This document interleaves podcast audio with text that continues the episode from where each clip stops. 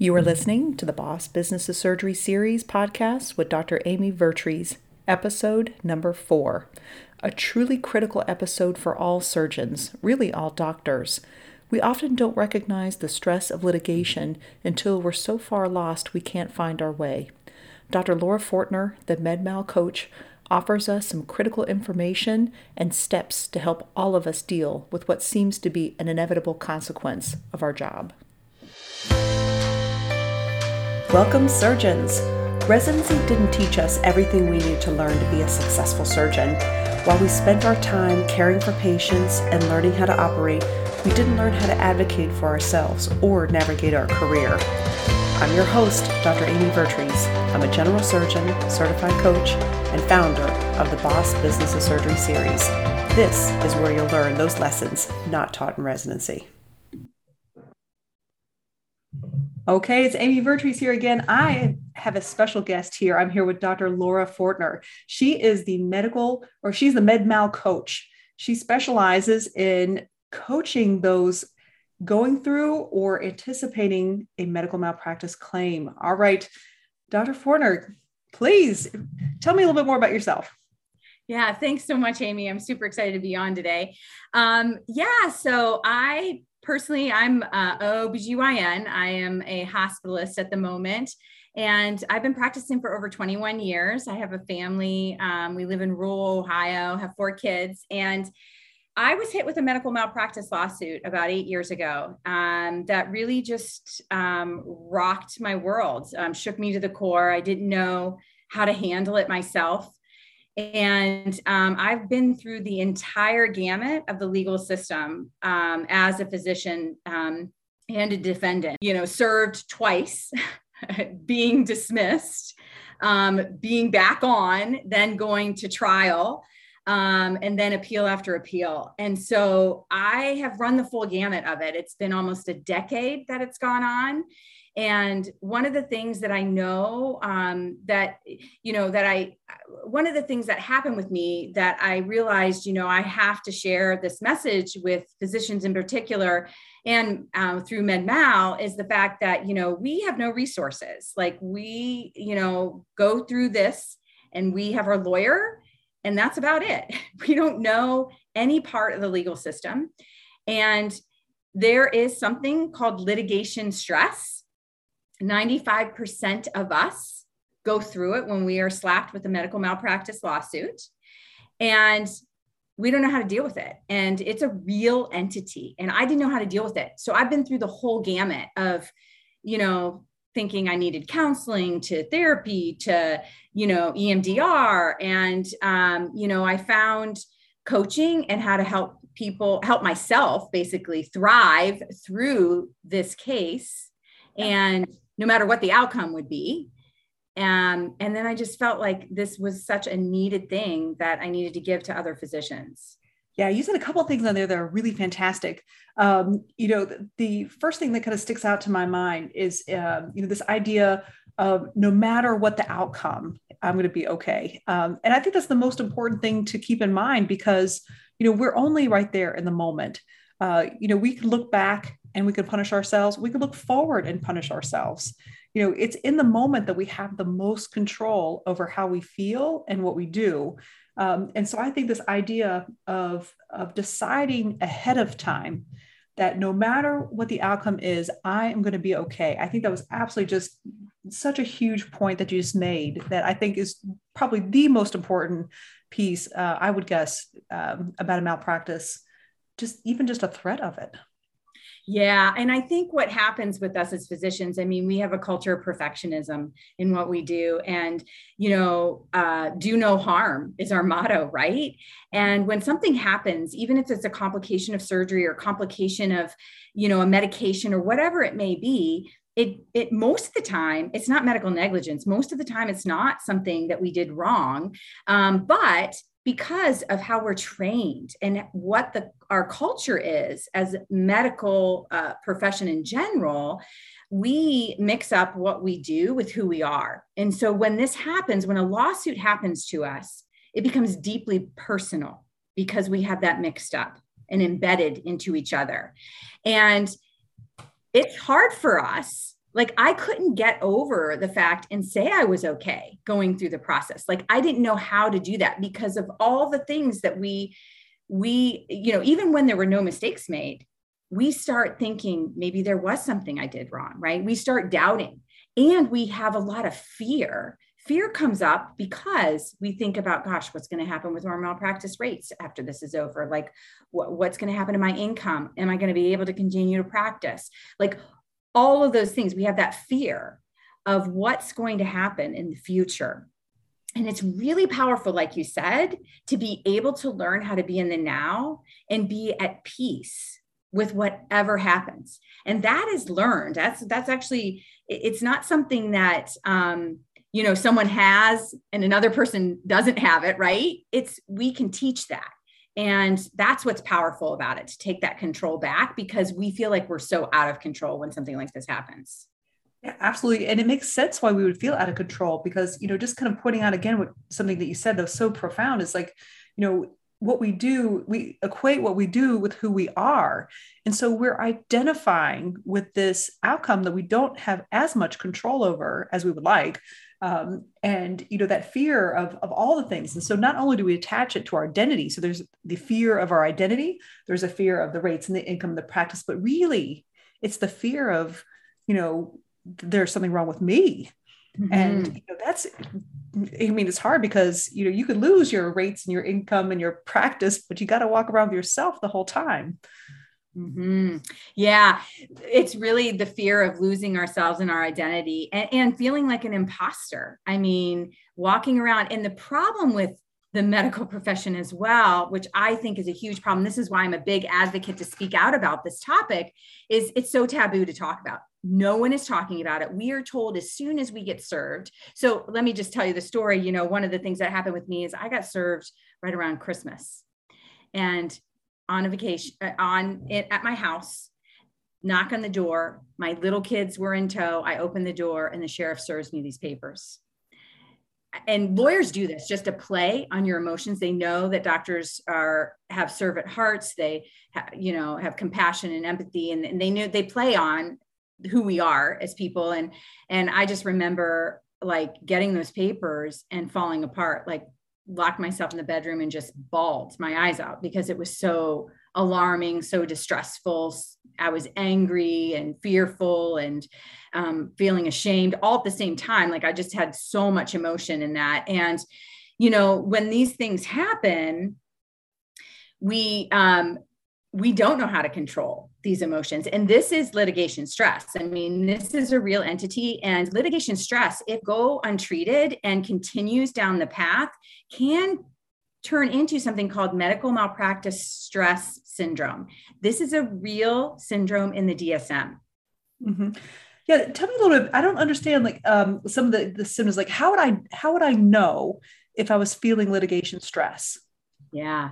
Yeah. So some of the things are, you know, I even um, I, I think there there's a couple things. So one is any of these whole host of emotions and they come up with triggers that go on. So sometimes initially when you get hit and served, you continually think about this for days and days and days. You start to ruminate on the case. You look through every single detail. You, you know, um, you know, just um, start to um, you you go through the motions of like you know the emotions of feeling fear anger anger is probably the very first emotion that people get and they can't get over that emotion right away. It's like that angry downhill spiral of telling yourself the story like, I did everything for this patient. I bent over backwards for them, and this, and they're doing this to me. I've sacrificed my entire life for medicine. I have given up seeing the first steps of my babies going on field trips with my kids, you know, um, not being able to go to all the soccer events, the basketball games, all of that stuff. I gave all that up for medicine. And this happens.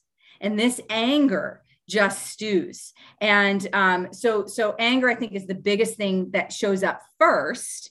But then downhill spiral can finally go to shame and feeling shame um, and that is such a strong, ugly emotion that's really hard to overcome. But any you know, two to three of these emotions that you are continually having and overthinking and over ruminating about the case, if you're continually doing that, you most likely have litigation stress. I mean, it's just all of those emotional um, things um, that come into play and the triggers that may happen. And some triggers are like, you know, for me, I still get this today, and this has been going on for a while, but I can get myself in a good place. But if I get a confidential letter on my desk, I automatically get heart racing. I don't want to open it. I feel like, oh my gosh, what is this? Is this is not, am I getting served again? You know, um, confidential letter, you know, or if I get an email from my lawyer, you know, got to open up the email and see what's going on with the case. Like, and when all those emotions and physical symptoms, so physical symptoms could be like, you know, nausea, stomach upset, heart palpitations, you know, jittery, um, feeling on edge, irritability, all of those things that plus the emotional reactions combined um, give you litigation stress. And like I say, if it tips over to the point where you have major depression, anxiety, um, and uh, downward spiral, that can be medical malpractice stress syndrome. And you can see how this would happen too. You know, the because I, I thought your point was really great about they came to your house. So mm-hmm. not only is your work not safe, your home is not safe.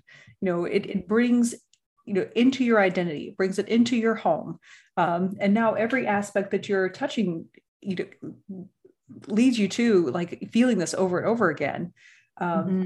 and another point um, that that was interesting um, having coached someone who you know was was trying to figure out how to stop checking all the time you know stop checking the mm-hmm. chart stop checking the chart and you know what we kind of came up with is that the reason that she was checking the chart all the time is that she was looking for the validation, like, am I a good doctor? You know, and the problem with that is like the next vital sign is not going to tell you if you're a good doctor. And, and if it did, you're at the mercy of whatever that that vital sign is. So now you have to check again, and now you have to check again because your internal source of um, awareness of who you are and your worth as a person, you have now abdicated to someone else um, yeah. often something that you can't control. Yeah, so true. So true. I think, um, you know, one of the things that I want to really educate people about is the stats, especially the physicians, because I think you guys don't know the stats. Yeah. And um, and really, um, first of all, the reason why we have multiple triggers and those emotions plus physical symptoms come back time and time again is because the average length of time of a case is 4.7 years. So it's not like these cases come and go very quickly. It never happens that way. And especially even if they're getting dismissed, even if you got named and you really didn't lay a hand on um, the patient, because a lot of times physicians do get named when they haven't even seen the patient, by the way, but um, but it's still distressful for that person because their name is still attached to that and it can take years for that name to get off of the case. So um so that and i think the other thing is you know here's the stats and the stats are really um i think powerful to have this knowledge and i think that as physicians are training they need to understand this because in low risk specialties which is like pediatrics and family practice and those kind of fields your chance of being sued um, if you practice um, through, you know, to the age of 65 is 75%. Wow. Or a high risk specialty, it's 99%.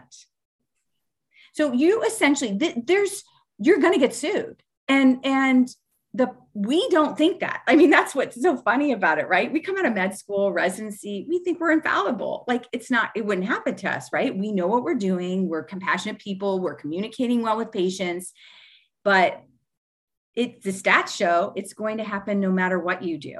And um, you know you could have done and given the best care. And that's what also shows is actually the physicians that have the most knowledge actually tend to get sued more than um, those who don't.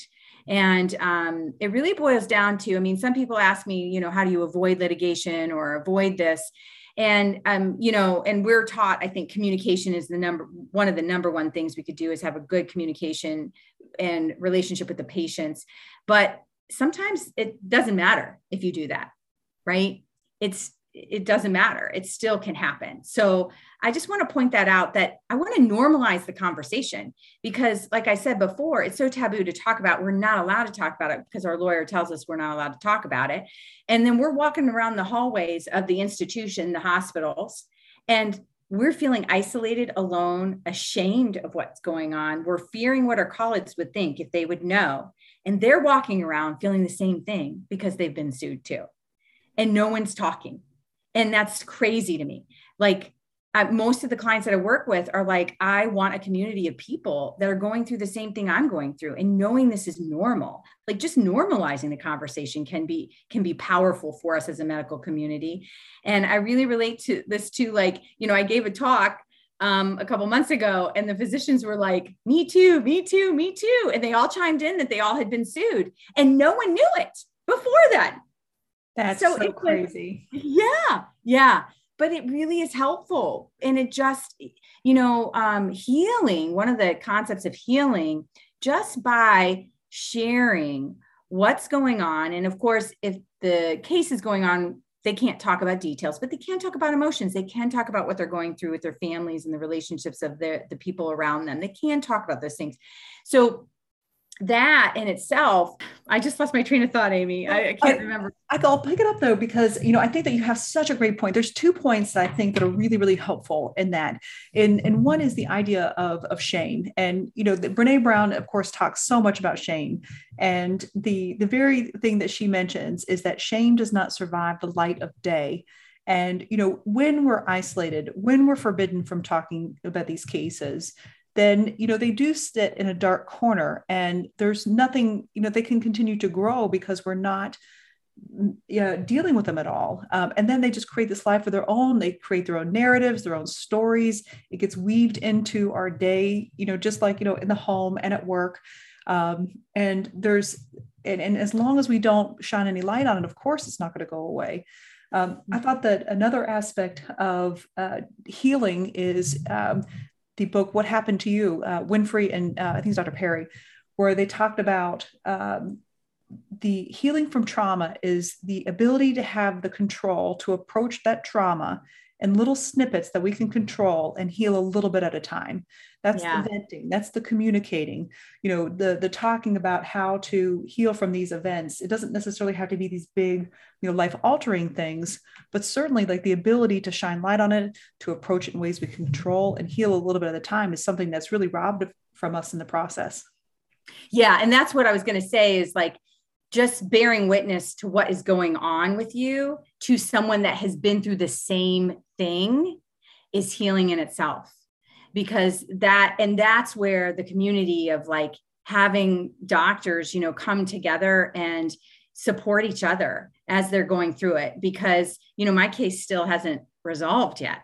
And and it's been so long. And and that's what everyone is faced with and the longevity of these cases and needing a support group right? And so tell me a little bit about how so this has been going on for 10 years and it's still not resolved is that right?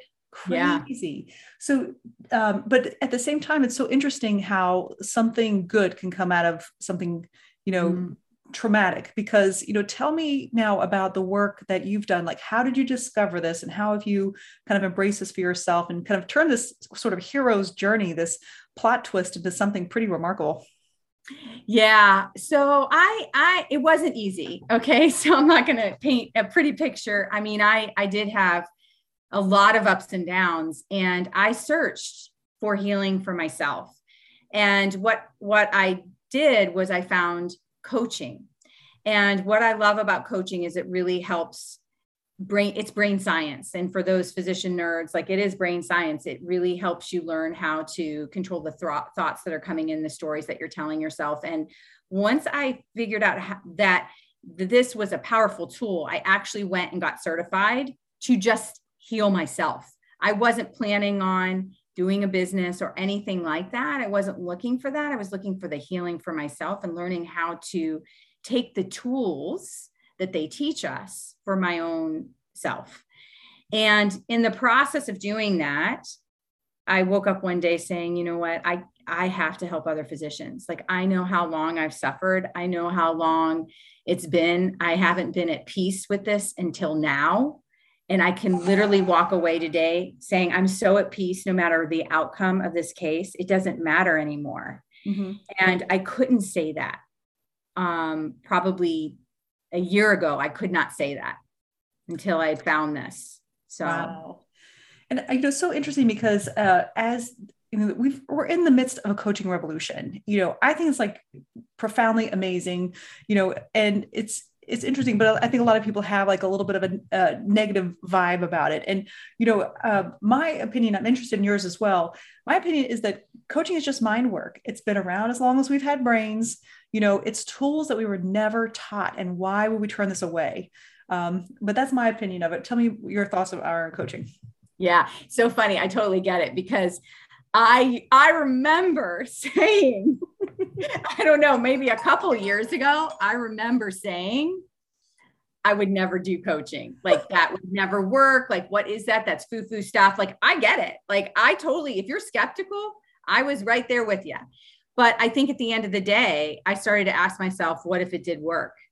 Because I was suffering and I continued to suffer because of the thoughts of, you know, uh, my whole, you know, mixing up who I am with what I do and just the whole angst of giving my all to medicine for my whole life. And now this is happening. And how could this be happening? And I did all this stuff for this patient and, you know, the whole gamut. So I think when you're suffering and you suffer enough, you decide, well, if this is what if this works, I might as well give this a go because I've tried everything else.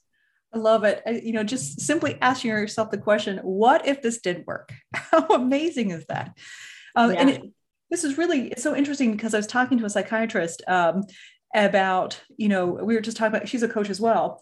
And, you know, I was like, what do you think that you would have to offer the surgeons? Like, what is your take on surgeons in particular? And she said, you guys are so interesting.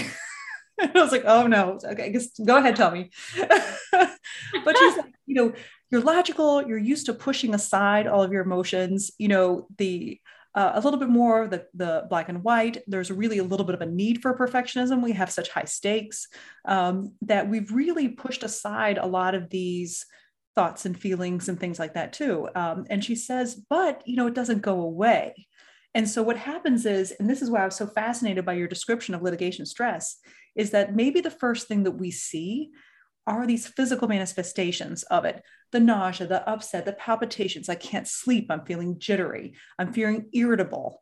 Um, and it's because we were not taught how to express our feelings or express our thoughts. It just wasn't safe to do so in many environments that we were had. It was viewed as weakness. And, but of course, the body keeps the score. You know, it does. It's going to show up somehow. And so I think that your description of litigation stress is for us maybe maybe we're not ready to ask ourselves if we're doing okay. We could maybe ask ourselves, how do you feel? mm-hmm. Yeah, I think that you point out such a good thing because we as physicians, for sure, I don't think have ever learned how to process emotion. How to, I mean, we're, we have, we're, it's the mentality of you just get back up and you just do it again. Like whether there was a bad occurrence or something, a complication just happened you know, in the prior um, patient, and you have to go to the next room and then be happy. You know what I mean? Like we were taught how to just suppress our emotions. Yeah. We had no idea about how to process them. And this is so important.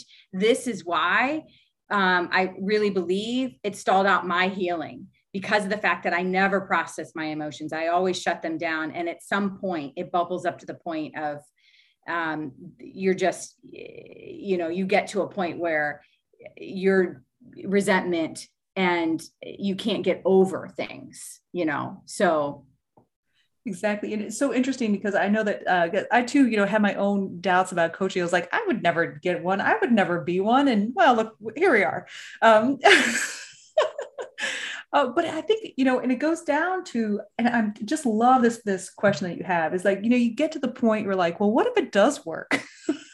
yeah, I mean, what do you have to lose? Like, that's what yes. I, at that point I'm like, I'm emotionally distraught. Like, I just I want to feel better about my life. I want my purpose back in medicine. I want to feel good about what I'm doing. And here's the other thing: is when this stuff happens to us, we start second guessing everything we do we over we play defensive medicine a lot of times and we're ordering more tests we're doing more than we should be more than needs to be but it's just because of that fear and um, you know again it's just like you know what if you can get your life back because i felt like i kind of lost my way for a while Yes, and I think that's another good point too. Like, what if I could get my life back? And it's kind of acknowledging the fact that we've given our life away to it. Um, and mm. some of that is our mentality with training.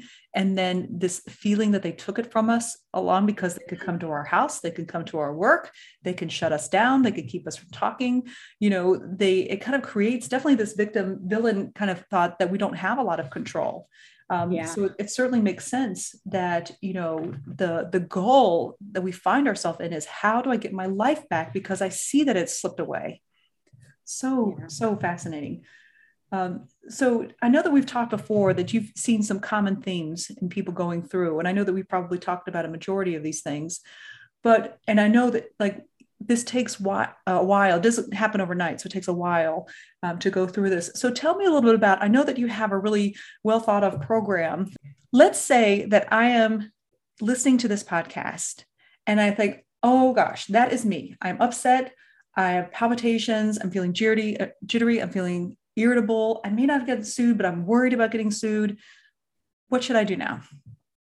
Yeah, great question. I so first off, um, I would seek um, help in terms of, well, make sure before you go into that, make sure that you have obviously alerted the people, like you looked at the chart, you think this person might sue, make sure that the quality um, at your hospital knows this um, and you've reached out to the right people in terms of your med mal insurance and they know that okay? The second step is start talking about it. And i would encourage you like sometimes your spouse or significant other could be a great resource to talk to sometimes not. My husband is non-medical. It was not as helpful for me. Um, i mean he was great and he was supportive but it didn't work in terms of like me healing. And I would encourage you to reach out. I have great free resources that you can get on my website um, and get the seven, seven common um, medical malpractice myths, as well as, you know, how to avoid litigation. And so some of the things that you can do to avoid litigation, and this is to move forward now, one would be, um, I always talk about this, but processes in the office are super important and down to the detail. So, like if you're a surgeon, your uh, front staff answers the phone in the same way. They writes the notes in the same way. You know all the telephone calls are in the same way. The um, how you um, schedule a surgery how you prep for surgery. There's a system for all of that and it's very systematic and not messy. Patients really think they look down upon you know when they walk into an office and it's very messy and it's disorganized and they feel not confident in what they're doing Okay. So processes in place are very good. Charting, super important. Um, you know, there's great courses out there to help you with your charting to avoid litigation, but charting is everything when it comes to a trial. And what is in that chart is what they go on. And so when there's missing pieces, they can make up stories. Lawyers are very good at that. Yes, so, I've seen that. Oh, I see that you had some misspellings here. Are you always this careless yes. in your work? Yes. Yes, exactly. So it's very, you want to be meticulous. You want, and now with EMR, it's a little easier to do that, right? I mean, it's more time consuming for a lot of us, but it is easier to be consistent on your notes. And I would encourage you make sure you're consistent with you know the type of person that you're seeing that's the type of note you're writing for that person you know like be very consistent with that. And then the third thing is communication and being really effective. And what i tell people if there's a bad outcome so for this person that that they're fe- they're fearful of getting sued something happened or complication and this patient maybe came and got their records from the office that's what happened to me. That was the first trigger that i was like oh my gosh these people came and got all their records. You know this also gives you palpitations feeling emotionally distraught um, over that, right? And so, um, but if the per- person comes back into your office, here's what I want you to do before you walk in, before you walk into that patient's room, I want you to sit in their shoes and get perspective on how they're thinking and feeling right now. And walking in that way can ensure that you're not defensive. If you're defensive in any way, it can go downhill very quickly. And so, you know, they may question you, they may ask a bunch of questions and those kind of things. And when you come from a place of compassion and love for that patient and just thinking, gosh, this patient is going through a rough time, like they just had this complication, I feel for them, right? Um, and this is not admitting that you did something wrong this is having compassion that a complication occurred because we know in medicine complications do happen. I mean, that's why we have informed consent. That's what's on the consent, right? So it's, it, it you know, or if a medication error, whatever, like, and we all are human, by the way, right? To err is human, like, we're not perfect. And it is normal to make a mistake. Yeah, it I, is normal. Tell me one physician that has never made a mistake, that they don't exist. Exactly. And I think that we should change this do no harm to do do as little harm as possible. yes, totally. Totally. Yeah. Yeah. So I think, but that's, I think one of the most important things is if you get back in front of the patient or if the patient comes back, is really sit in their shoes and get perspective from their point of view. Right. Now, let's say, that, so that's how I guess someone initiates like how to deal with this if they're starting to feel some of these symptoms, you know, like the fear of this and, you know, some of that litigation stress symptoms that you're describing. What about the person who gets served the papers and they're ruminating? And now it sounds like they progressed to the second stage. What would you advise them to do at that point? Yeah, so you definitely need help at that point. I mean, I would encourage you. You can um, hire a coach. I would that that's one of the biggest things I would do. If you feel like you have major depression and don't want to get out of bed and have more significant, severe symptoms of medical malpractice stress disorder, we would want you to see psychiatry. You know, go see a psychiatrist. Now, many physicians won't do this. Just being honest, they won't do it because they don't want it on their record. All those painful questions that get on all the privilege applications of hospitals and boards and you know all those questions about your mental health. We as physicians get on these things. Um, many of us don't want to um, have to answer that we have sought medical help. And this is why a coach is great because they're not medical help. Um, they're not your medical professional. They are a coach. When you hire me i am your coach. I'm not your medical professional. And um, and so I would advise you to go get help and start talking to someone because it it just it will just continue down the slope. It doesn't get any easier from my own experience. Listen to me, like it doesn't get any easier. Um, and I've tried everything. So I I I would encourage you to go get support right away. And how about a therapist? Like when do you choose a coach? When do you choose a therapist, mm-hmm. or can you do both? That's a good you can do both. And i would actually encourage both. Um, if you i would tell people therapy is awesome. If you need medication treatment if it's gotten to the point where you're not able to function we you probably need to get on um, or be evaluated for medication right? And um, that's not what a coach does. But i would also encourage you to do coaching at the same time because coaching can really work for your mental health for being um, learning the tools in the now and how to control what you can. And um, we don't know how to do this, you guys. So it's, um, and this is what we teach. Therapy just sort of talks about um, past and how this has come up and maybe your feelings and things like that, but it doesn't provide you tools usually with how to um, change your thoughts, how to work on the stories that are circling around in your head, how to overcome that rumination that's continually going on, um, those kind of things. So, yeah, I, I um, have some of the same thoughts behind this as well. You know, the there's certainly like everyone has their lanes. I kind of imagine it more like a Venn diagram, though, because I know that the therapists are going to deal if you can get past something. You know, if something in the mm-hmm. past is not letting you progress, a therapist is, is who I, we typically recommend. And a coach is someone who kind of takes you where you're at and mm-hmm. optimizes with tools to move forward. Um, and i absolutely agree. I think that when you're reaching that point having both um, you know having like a, a well-stocked team you know having a psychiatrist if there's a thought that medications may help. And there is nothing wrong with medications to help stabilizing your mental health if you need it um, having a therapist that can help and a coach. And then you know you also mentioned a spouse or a trusted friend because and i think really the role that i see them playing is grounding you in your life um, because it has the ability to take over your entire life. And so having spouses and trusted friends who might you know that you don't even talk about the event but they can keep you grounded and remind you of who you are um, i think is another key person on the team that could help you when you're you know kind of you need a life raft Yeah, you do need a life raft. And I think one of the things too that I teach and I really dive into self compassion in my work. Mm-hmm. Um, and I, I want you to think about this like if something is happening to you and perhaps you get served mm-hmm. right in your office, because that also happens right in the office in front of everybody right. and the staff. And if you get served, the first thing like i said you should do is make sure your insurance company knows and like you know you've talked to a lawyer and those kind of things. But i think really initially if you have the space to be able to get into your office or go to a safe space and i want you to to before you go into all this you know because i know you're feeling a lot of emotions and things i think one of the things that you could always ask yourself is if your best colleague or best friend is going through the same thing, what would you say to them? I would say so, to yourself.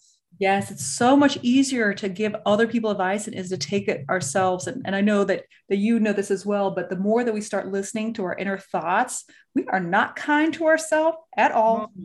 No, no, we are mean to ourselves. We are mean. And this is where I say, like, if you can stop all the noise and you can remember this one thing of this call, and even if you don't reach out or whatever, I think it's such great work to constantly challenge yourself and say, you know, if my best friend was going through the same thing, what would I say to her right now? And right. say it to myself. I think that's great advice. Now, um, and getting back a little bit, and this may be a little bit outside uh, your realm, and that's okay. Um, when it comes to, you know, I hear like, what are the implications for seeing a psychiatrist? People may be afraid of what it has to to what impact it'll be on their career. Um, you have probably experienced this, and, I, you know, I, I would not necessarily hold you to anything on this, but what are your thoughts about someone who has the fear of reaching out to a psychiatrist uh, based on what may happen? Yeah, I think the thing is, is if you um, if you do have something that's stopping you from functioning, like going to work, getting getting out of bed, um, not sleeping to the point of exhaustion to where you are not functioning, you do need to get help. And here's the thing it can be life saving. There's so physician suicide is real. One to two physicians a day commit suicide. And this when when we when there's already burnout going on there's already apathy in the medical community there's always already these things and then a lawsuit is layered on top of all the stuff that we're dealing with as physicians it can tip some people over the edge and so i would advise you to go get help for your mental health and and go seek out you know psychiatry. Now i know i realize the this is what happens with most physicians though they do think it's weak they do think um, gosh, now I'm going to have to answer these mental health questions on a, the next hospital application that I've went and sought treatment and all these things. Here's what I'm going to say. It is changing. The times are changing and this is okay. There, there is no shame in needing a prescription medicine, right? For depression, anxiety, in dealing with this. Okay. Um, but if you, like I said, if you, it, like I said, it could be a life raft, it could be life saving for a physician to go reach out for help. And um, and and if you're outer cert, like if you have people telling you, like your spouse, best friend, whatever, that you need to go get help, just listen to them because there are signs that maybe you're not even seeing yourself that you really need to do this.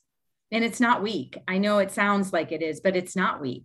And the, the times are changing. We are a lot of us are speaking out about these unfair questions. And by the way these questions are not even legitimately allowed on these applications. I mean there's several bodies of medicine that say that that's against hipaa. Um, in fact and i think actually I, I don't quote me on this but i think it's the american board of psychiatry states this that these questions should not be on any type of applications but yet they still are Right. And I think that I 100% agree with you. I think the times are changing for several reasons. We have a Surgeon General currently who has um, advocated, you know, mental health as being, you know, a crisis and important, um, especially in the medical field. And we're living in unprecedented times. You know, we are all not just we're all a little burnt out, a little crispy around the edges. Uh, you know, I, I, think that we have always been able to live under um, more stress than is, you know, more traumatic situations than we really should be. Um, and so we have a narrow range of being able to um, live optimally in this. And then we're with these unprecedented times of a pandemic and just like you said this might just be the you know a lawsuit may be the last thing that causes us to break and so i mm-hmm. really want to applaud all the work that you're doing and the awareness um, the ability to help people even before they know they need help um, as and all the the coaches here this coaching revolution that is going on i think it can only be for the benefit of all physicians as we start to realize what if it works? yeah, what if it works, right? What if it works? Um, and so now I know that you have um, a website where they uh, that is themedmalcoach.com, um, where they can find the seven common myths to avoid litigation. Um, any other uh, thoughts that you want to pass along to folks who may want to uh, to hear from you? Yeah, um, just um, I, you know, go to my website, and if you have um, any questions or anything, you can always reach out to me. It doesn't mean you have to work with me, but I'm happy to help because I'm in. This is more of a movement for me um, to really get this word out there and become the advocate for all of us as physicians um, for medical malpractice in general for the next decade for us. So that's absolutely fantastic. Well, Dr. Fortner, um, and uh, also if you need to get in touch with Dr. Fortner and you can't find her, you uh, contact me and I'll forward you along as well. So thank you so much. Um, so much just profound information in this. You know, I have a feeling that this alone is going to have a huge effect on someone's life. And so thank you so much for joining us, Dr. Fortner. Thanks so much, Amy.